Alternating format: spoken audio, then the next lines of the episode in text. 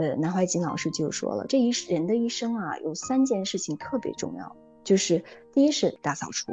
第二是你如何去应对很多的事情的应对方式。第三就是进退，所以物品进来，物品退出，你的进退是否有节制？真的，如果我们从万物皆有灵的生命意图去看的话，其实它存在有它存在的必要，它离开有它离开的需要。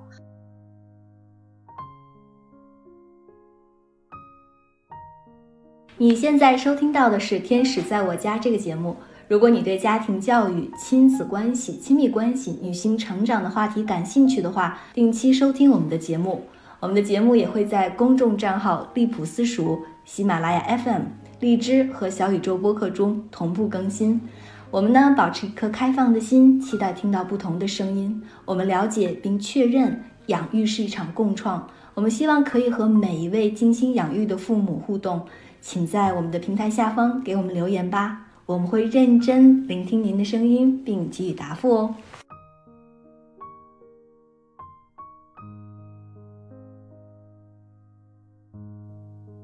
Hello，大家好，欢迎收听新的一期《天使在我家》，我是 DL。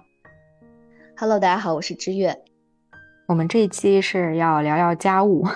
你刚刚一说这个主题的时候，其实我今天算是把家里面里里外外都收拾了一遍，因为我觉得就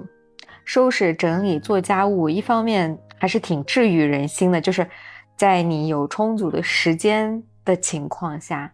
但可能，如果孩子在自己身边的时候，那做家务这件事情就感觉是需要非常大的耐心。我觉得这个耐心主要是因为你不断的需要维护，因为它对 在你劳动的基础上，就是不是保持，是不断的破坏，然后你去修整，不断的破坏，你来完善。嗯，所以就感觉是一种就是拉扯的力量嘛。所以我特别想聊聊做家务。这件事情，因为对很多女性来讲，这已经是新时代女性可能请一个小时工来解决的问题了。那我们如何面对这件事情？那另外了，以后其实有了孩子以后，你对家务的一种需求、内在需求、渴望可能更高，因为你在呼唤一种内在秩序。就在这种混乱里，其实也是一种我希望我的家庭如何来到整洁，以使得我的内心保持一种平静。这也是一种内在的需求吧，所以也是我觉得借由我的妈妈的经验和我之间的一些不同，然后来谈一谈，就是当下，嗯，我们对于家务发生了哪些变化，以及我们现在是怎么对应对它的。嗯，可以。就我比较好奇啊，孩子在你身边的时候，你们的家务是怎么分配的？嗯，其实我觉得，呃，就是。我的家里好像一直没有太太混乱过，因为，呃，一直是就是有持续的这种维护的力量在。因为我妈妈是一个嗯偏就是一直停不下来打扫的这样的一种状态，所以就比如说孩子用完玩具了以后，然后或者是很小的时候，我们就会一起来收拾。到现在大了以后，我们会提醒孩子一起来收拾。嗯，你比如说我，我举一个最简单的例子，做饭。因为做饭可能会把厨房以及厨房跟他桌边的周边的一些环境都弄得很乱，菜呀、食料呀，包括你的地板呀。所以我记得我们最早在有刚刚有孩子的时候，还住在租的房子里嘛，所以我们那个厨房离客厅很远，然后也就是说，我们家从厨房走到客厅要通过整个走廊，然后也就是说，我们把饭端到餐桌上，再把吃完的餐具然后端到厨房里，那么整个流程呢，接下来再发生的就是我要整个再把从餐桌到厨房的地板以及包括厨房的重新再拖一遍。也就是说，每次吃一顿饭都要进行这样的一次打扫，所以我家里有亲戚来的时候，都会觉得其实没必要，但是可能就有脚印儿啊，或者是就有一些这个食物的这个渣子呀等等，就会让我们觉得挺困扰的。所以你看，其实就是在每一餐之后及时行动去清扫，这是我们家一直以来的习惯。所以，嗯，就是很多人来我家以后，包括现在有孩子，他会说：“啊你家好整洁呀。”那这个整洁就是每个地东西都有它固定的位置，所以它再乱也可能，呃，不会太不会太乱，所以就是知道要及时的放回去。但其实，嗯，我想说的是，就是有了孩子以后，的确会困扰，因为你刚打扫完的，可能就像上午你扫过的地，然后清洗过的桌面，可能到了下午就是已经又不太能够 看得下去，可能到了晚上你就简单的做一些清扫。也就是说，其实从现在我们谈家务的时候，我仍然对家务会有。嗯，拿不掉的几个这个感觉哈，就是这个感觉是，比如说比较琐碎、比较繁重，然后比较重复性比较强，而且还极其不讨好。就是呃，你很累、很脏，但是呢，它又很卑微，然后呢，就是又很难维持。这就像你说的，你为什么会提问我说你有了孩子会怎么样啊？因为孩子小的时候的确，嗯，挺。挺难搞家务的，对，所以很难维持，而且毫无回报。就是因为你做完了以后，你很希望他一段时间内整洁，但是他可能很短暂。嗯，就除非是没有人，这个家会一直那样。只要有人在的房子里，它可能就很难在秩序性上完全符合我们的期待。所以这就是一种我现在仍然会提到家务的一些呃实实在在的感受上的描述吧。嗯嗯，其实我觉得就是。家务这件事情，嗯，我们通常情况下，我我会想起来，就是我我小的时候，就是可能，嗯，到了能帮助我妈妈去做家务的时候，我反而会觉得有些事情是不是没有必要啊？啊，嗯，是的，对对，嗯，就我我现在就是身边也是跟朋友会聊的时候，就是，嗯，会有人说起自己妈妈是非常。爱干净，然后她暑假可能回家的时候就是非常头疼这件事情，也会有，所以所以做家务是不是每个人标准可能不一样？就是家里到底是要维持成一个什么什么样的情况，然后它的频率之类的。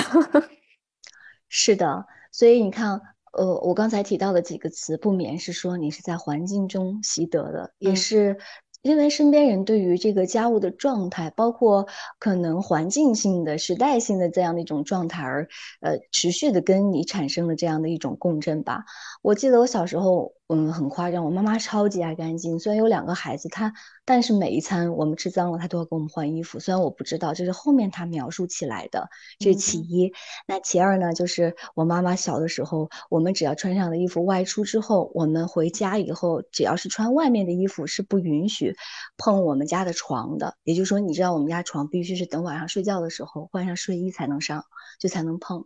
然后这是其二，其三就是我的妈妈，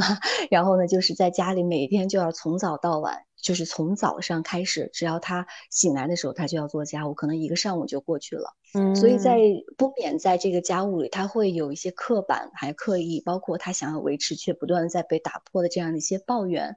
对，所以我其实。就像你说的，我会很小跟着妈妈后面做家务，因为她需要什么我会递呀，会帮忙呀，拖地呀等等，会帮忙端水倒水啊。因为那个时候我们家还住这个院子嘛，平房，所以我们那个水都要打了水以后用了以后再再拎着很远的地方倒掉。所以就是参与劳动是我一直的习惯，但是我却不喜欢嗯劳动，但却现在又形成了一个不得不劳动的这么一个状态。所以就是你说我。真的那么喜欢做家务呢，还是这是一种惯性上的习得？所以我也在考虑这个问题。这也是为什么说我们来聊聊它。所以这样的话，我们可以重新审视一下它。嗯，所以我不知道你今天，比如说上午你做了一上午的家务，心情很清爽，然后很很开心、很愉悦。哎，在这个过程中，就是你带着怎样的目的，以怎样的方式，就是呃开，就是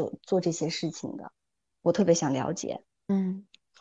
我我是会觉得，如果就是一个房子非常的干净整洁，然后我每次，比如说我想要拿某个东西，我能迅速的找到，然后我就会非常的舒适。因为就是如果有一段时间我没有去收拾房子的话，那很多东西可能就像你前面所说的，没有物归到原来的地方。包括我们现在新搬房子，然后之前房东给我们换了一个那个冰箱。然后冰箱的壳还还在我们那个另外一个卧室，他说那个得得放上一段时间。然后我每次进那个房子，我心情就特别不爽，就感觉到处都是东西。然后我今天都要该收拾的收拾完，然后并且在因为搬完房子了以后，我有一些东西找不到了，今天又在收拾的过程当中找到了，所以所以，我我觉得就是哎，我自己所住的这个环境，嗯，如果就是。非常的舒适，我把它收拾好了以后，它会，嗯，影响到我接下来的一段时间的，不管是心情呀、效率呀，整个在这个房子的一个状态。所以我觉得，就是做的时候会很有很有成就感。对，而且我之前我女儿在这儿的时候，就是他睡睡睡着的时候，我都会。去帮他收收拾他的玩具嘛，然后我就会观察他，如果有一段时间很长时间没有玩到或者从外面捡过来的一一些东西，我就会稍微该处理的处理了，然后，对，我就觉得心里面也会很舒畅。对，嗯，我也是有同样的感觉，就是，呃，第一是像你说的，会把女儿长时间用的不用的东西，会定期要清理。一下就是比如说送朋友啊，包括变变卖呀，包括真的不用的扔掉，嗯，因为这个东西就是它是不断的在长长大的，就是如果在这个过程中过分的囤积，其实会让你来到无序，就是你感觉你的东西很多，但是又无从下手，所以会及时的去，呃，用我们经常会说到的一个对于这个物品的话是断舍离，然后呢，我对清洁包括整洁的渴望度也非常高。就是有的时候，比如说长时间不打扫一段时间的话，我可能会特别渴望家庭有一次真正的大扫除，全家一起动员。嗯，就是这种需要是来自于，就是说你真的希望他能够呃焕然一新，是从内心的一种整洁，所以就会手去抹那个地，就是尤其厨房的还得拿刷子去刷，就这些事情都是愿意干的，因为嗯，慢慢慢慢的了解到其实。嗯，所谓的干净对于我来说意味着什么？意味着如何我去善待呃我的环境？因为我最近接触的一个词叫做呃善待洒扫，什么意思呢？就是好像这是一次劳动，但是。我因为我们来到更多的观察自己嘛，那每一种渴望其实都带着一种意图，所以这就是问你，我会说，哎，我看要清清扫屋子呀，晒被子呀，洗衣服呀，一件件的把它码平，然后再叠摞起来呀，呃，从把它掏出来，再又起到了这个换季的时候嘛，你看我们要把旧的衣服收起来，然后呢，把适合这个季节的拿出来，重新晒了、洗了，然后再叠放回来，给它。呃，这这可能真的只有一段时间，所以我就在问自己哈，就是如何去善待这个过程。所以那个善待对我来说意味着什么？所以在最近的一段时间中，我会经常性的问自己一些问题，就是，嗯，呃，我们当我们要进行一个打扫的时候，我就会问自己的第一个问题是，呃，我将以怎样的态度去对待当下的这个所我认为需要被打扫的环境？就是你看，我曾经哈，就是觉得，哎呀。好脏啊，好乱呀，然后呢，赶快吧。所以，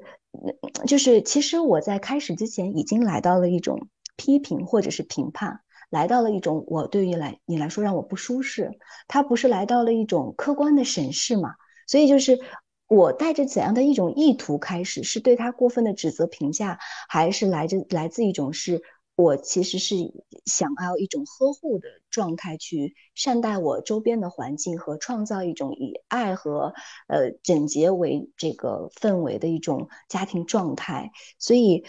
这个开始对我来说很重要，因为我知道我以前的态度是很批判的，但不并不说这种批判的态度不对，是我在每这样带着这样的态度，我会进行清扫的时候，就会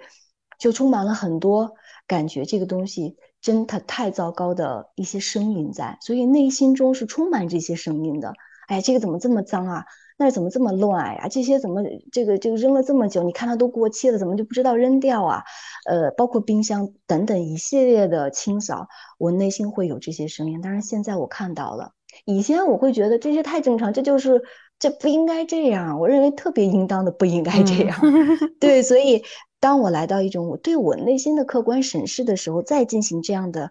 呃清理的时候，我就会善待我身边的每一个在当下存在的物品，即使它已经不好了，即使它已经不是我所需要的了，但它依然跟我处在了一种有关系的互动状态中。即使我要丢掉它，我怎样再带着一种态度去把它呃拿出去？因为每一个行动都有一种意图在支撑嘛，所以我会比较好的能够去审视这个意图了。那接下来的话，我就会问：你看，我们丢掉呀，哪收纳呀，整理呀。那我就会问，那现在如果是这样的状态的话，对我我们的环境，对我身边的家人，他会有什么样的影响呢？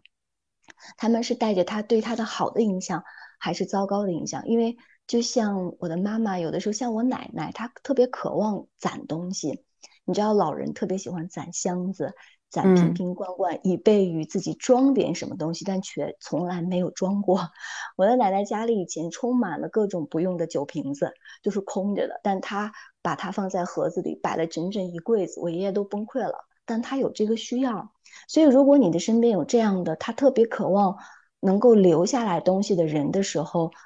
如果我们一味的带着他必须扔掉、他必须离开的态度的时候，其实已经不再有尊重和善待了。所以我就会问：那这一件东西真的不是我们所需要的吗？那我身边的人以怎样的态度看待它？他们对它需要吗？还跟他有情感上的链接吗？所以你看，在清理掉这些物品的时候，其实也带着一份对于身边人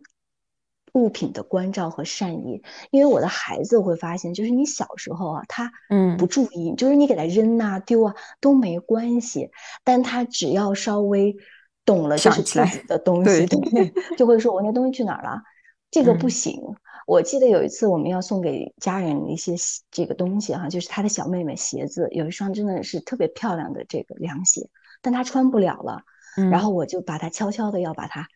藏起来送给 送给我妹妹的女儿。嗯，结果你知道特别搞笑的是，她看见我放了，然后呢，她在我不注意的时候，悄悄的藏到了她爸爸的床头柜底下。然后呢，我的妹妹带着她拿到的我们家用过的挺好的东西回家以后，我拖地嘛，我一拖，哎，出来了。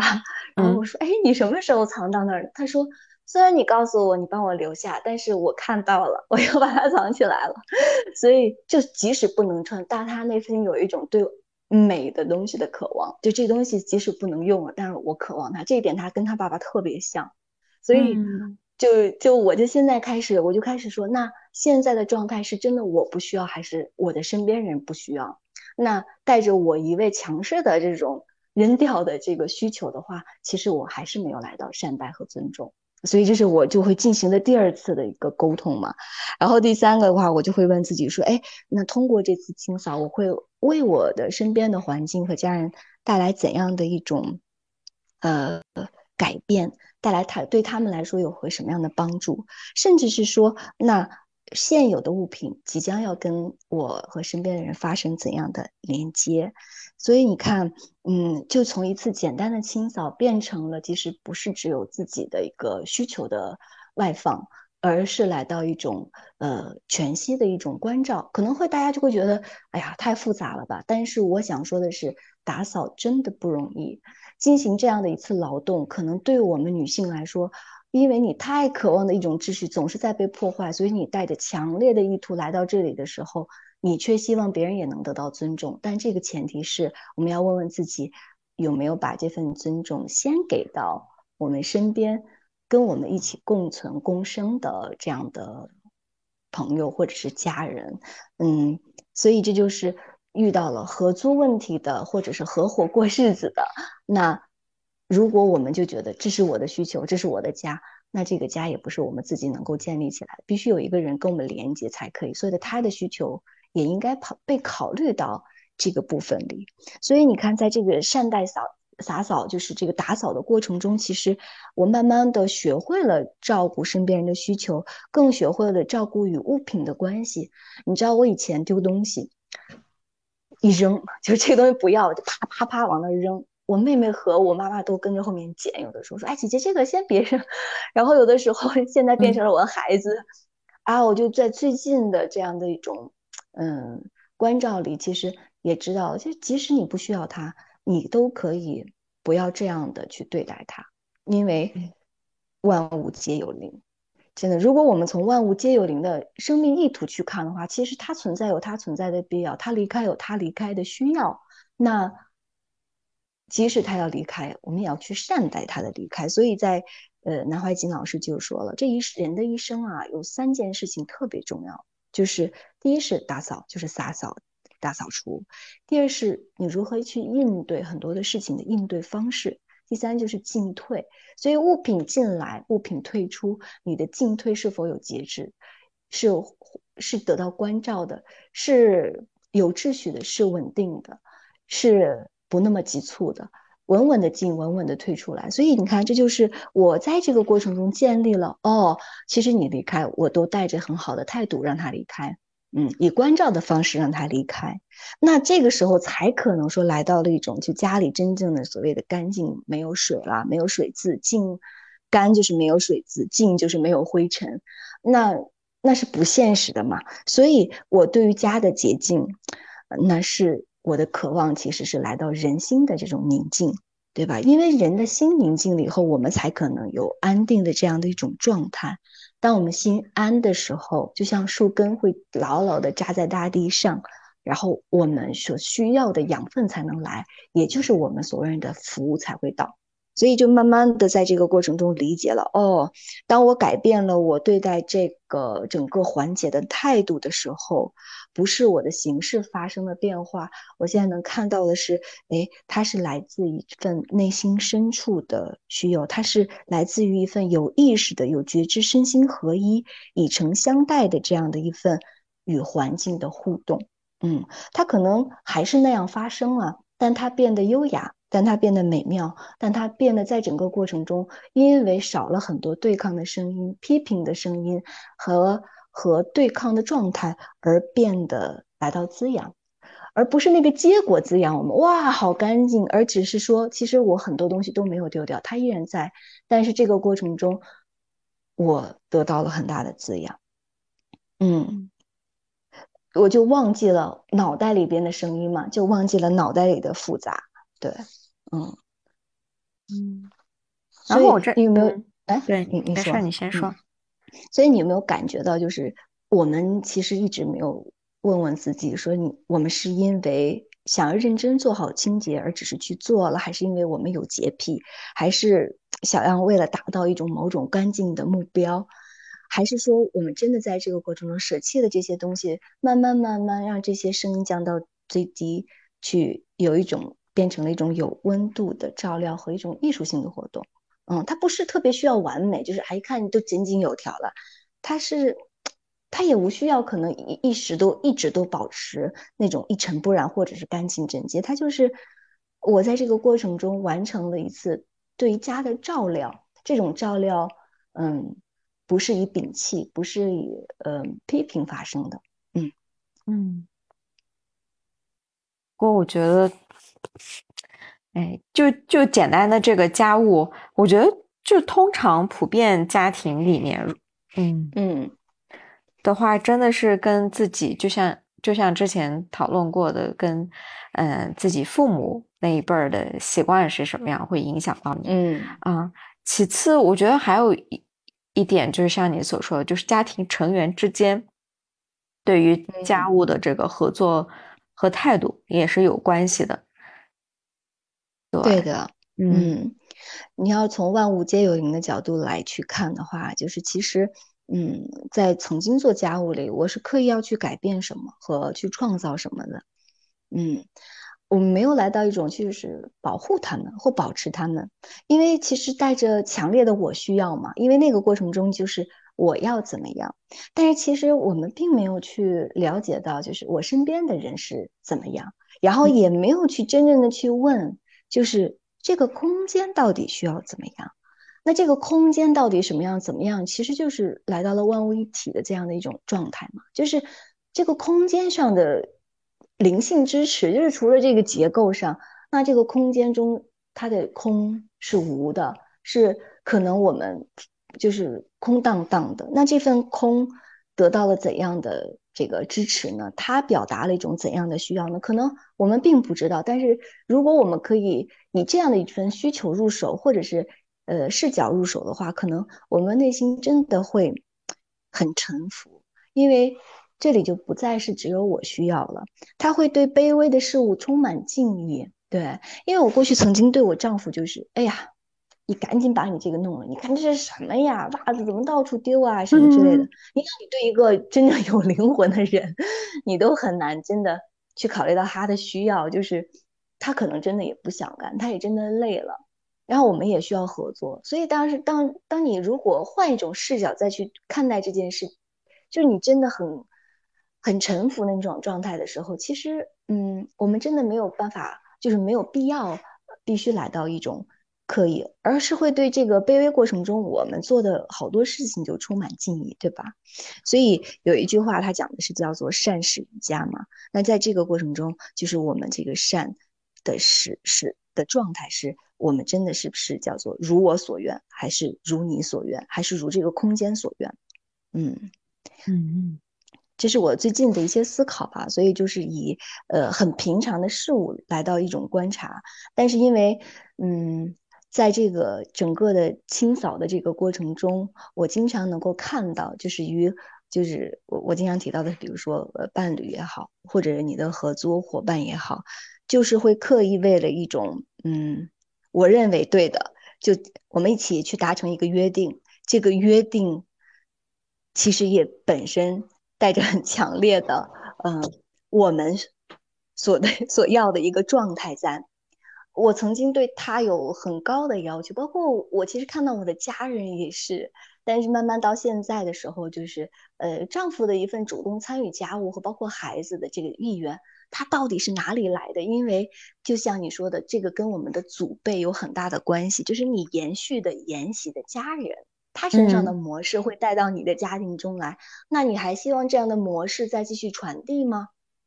然后还是说，真的，他是因为一份善意在做这件事情，还是一种因为他内心的一份秩序和渴望在做一件事情？他到底来自何方？我们真的要去审视一下。因为最近我就会，呃，读那个经典作品，有一个字叫有一个作品是叫《朱子家训》嘛，它其中就最早的。这个第一训家训家人家第一训里边就说了十三个字，他说黎明即起，洒扫庭除，要内外整洁。这他对他的孩子说的，就是早早起来就是要打扫干净，要让自己的内家庭的内外都要整洁，让自己也得到整也有这个整洁的这样的一种状态。呃，那这个东西到底是我们约定俗成的，还是说你自然在这个过程中他觉得？呃，家庭的秩序是需要他的一份力量的。就像你说，我很小的时候其实就会帮助妈妈做家务，但有些地方会觉得特别没必要。那我们这些没必要，其实就是我过分的那个需求，但是我们没有觉察到。那如果我们从我们现在身上的那份需求看起的话，可能我们的孩子在看我们的时候也特别没必要。对，但是我们怎样让孩子来到了一种这样的一种对。这个东西需要的敬畏，那个不，那个需要部分的敬畏呢？这个是我们才这这个在这个空间里需要在合作中达成一致的。嗯，用一种心照不宣的方式。你比如说，我的孩子就会说，呃，我们每一天都要把小椅子推回去，要呃，要擦我们的小椅子，因为如果我做了以后撒上东西，其他小朋友做我不擦，那其他小朋友就会那个。就是沾到脏的东西，然后他用完水龙头，每天都会对水龙头说：“谢谢你啊，水龙头。”我我知道这是来自学校的一种教导，但是好像无形的就是他的一部分。他也会说：“妈妈，我们已经很久没有擦地了。那个擦地就是我们拿着刷子把那个地缝儿都擦干净，一显得我们的地板很亮。”所以他在说这个的时候，眼睛是有光的，对。就是你看这个生活的仪式感，它其实真的不需要是我们在节日里或在某一个特定的特殊的环境里实现，而只是在平常平凡的家务中，其实就获得了一份尊敬，一份敬畏。那这份敬畏的这个心，它到到底来自于什么？其实我现在越来越发现是要我从我的孩子身上学习的，就是他跟他物品之间每一个物品，我想随手之前扔就扔掉了。他的作品，我的老师说你不要轻易就丢他的东西，一定要给他收纳好。他特别喜欢，他特别珍贵的，因为那是他送给你的，藏到处铺底下的，藏到这个床底下，这个到处都有。所以你看，这是不是就是我们谈到这个部分再往下延续的时候，就来自于我们要往下传递这份敬畏的时候、关爱的时候，我们是以怎样的方式传递的，以使得让他在这个环境中建立一种怎样的态度？嗯，所以这也是我们每个个体家庭。在那份必须必要的家庭环境中，环境的创造中所需要考虑到的。嗯，对。你看，我最近有一个特别有意思的方式，就是我跟想跟大家分享，就是哎，开始这件事的时候，我会先问孩子说：“你看看我们的家现在是什么样子了呢？”他说：“哎呀，太乱了。”那上上下下、左左右右都看一看。然后呢，我们说：“哎呀，那我们要从哪里开始呢？你来做什么，我来做什么呢？”嗯，他们也需要回家睡觉，太晚了。他说是啊，然后妈妈这样吧，他会分工，你来做这个，我来做这个，这样他们也能够很安很安心的陪着我们睡觉。我说那是哦，所以你看，就是呃，不是第一时间认为我是，而是哎，第一时间我们一起来学，一起审视和观察一下我们的那个环境，然后让身边要一起劳动的人看一看。那我们即将怎样开始？可能我们需要从最困扰的地方下手，但是我们要也要问问自己，是不是可以要需要做一些准备工作，以使得这个过程更顺利。嗯，这也是一一个我想分享的。嗯嗯，对对，所以讲到这的时候，我就每次就擦地的那个画面，我就想起那个千寻嘛，《千与千寻》里边，就是千寻最早开始去找了一份工作嘛。然后就擦地，然后呢，他的那个工作方式，然后从前到后，从左到右推着那个步子跑，然后我家孩子就会学那个动作。现在如果擦地的话 然后我还记得就是就是千寻在处理腐烂神，你还记得那个河神来洗澡，他们洗那个大浴缸很脏，然后和腐烂神又来，然后呢他却不嫌脏，然后呢去去助力那个 腐烂神去帮他洗澡，不断的去冲那个药浴水。然后小林在这个过程中的帮忙，大家最后一起齐心协力。其实从这个过程就很细小的，我们就可以观察到，嗯，就是我们可以观察到这个故事它为什么具有带动性。就是这里从一个大家都很嫌弃、很认为很脏、很臭的这么一个人的这个这个河神的状态，到大家一起加油加油，然后呢，小千这个得到了他想要的东西，可能就是。很无意识的，就是不知道自己会得到和珅的丸子，但却他得到了一个东西，他还会认为可以救他的爸爸妈妈。然后小林呢支持到了他的朋友，然后呢千寻的善意呢又让身边的人很为之感动，又很震撼。所以其实他是一份你是一怎样的状态？我觉得他那个震动的状态就是我没有想要怎么样，我我要去全心全意的去做我我要做的这个事情，然后呢只去关注到当下的这个。环境中最需要的，而可能忘记了抱怨，忘记了躲闪，忘记了呃叫人来一起帮忙，忘记了让我给我支付点可回报的东西吧。他他的他还是之前是没有的，所以这一段就会谈到这儿的时候，就会想让我想到，就是在这里边，其实通过劳动之美来唤醒的就是这种人性之美。所以也特别建议大家再把这一段温习一下。我们看到其实就是。我的女儿经常会说：“她说我特别喜欢小林，因为她特别善良。虽然千寻的那种善意是无声的，但是小林在这个过程中对一个陌生女孩的帮助，是特别打动我的女儿。我才发现，哦，原来有这么小林这样一种默默无闻的角色的存在。所以它其实一种互相的映射，互相镜子的照应嘛。所以那我们以怎样的镜子来照到我们孩子的这份善意呢？呼唤他这份人性之美的这种生长呢？对，这是带给我们大家一点的思考吧。嗯。”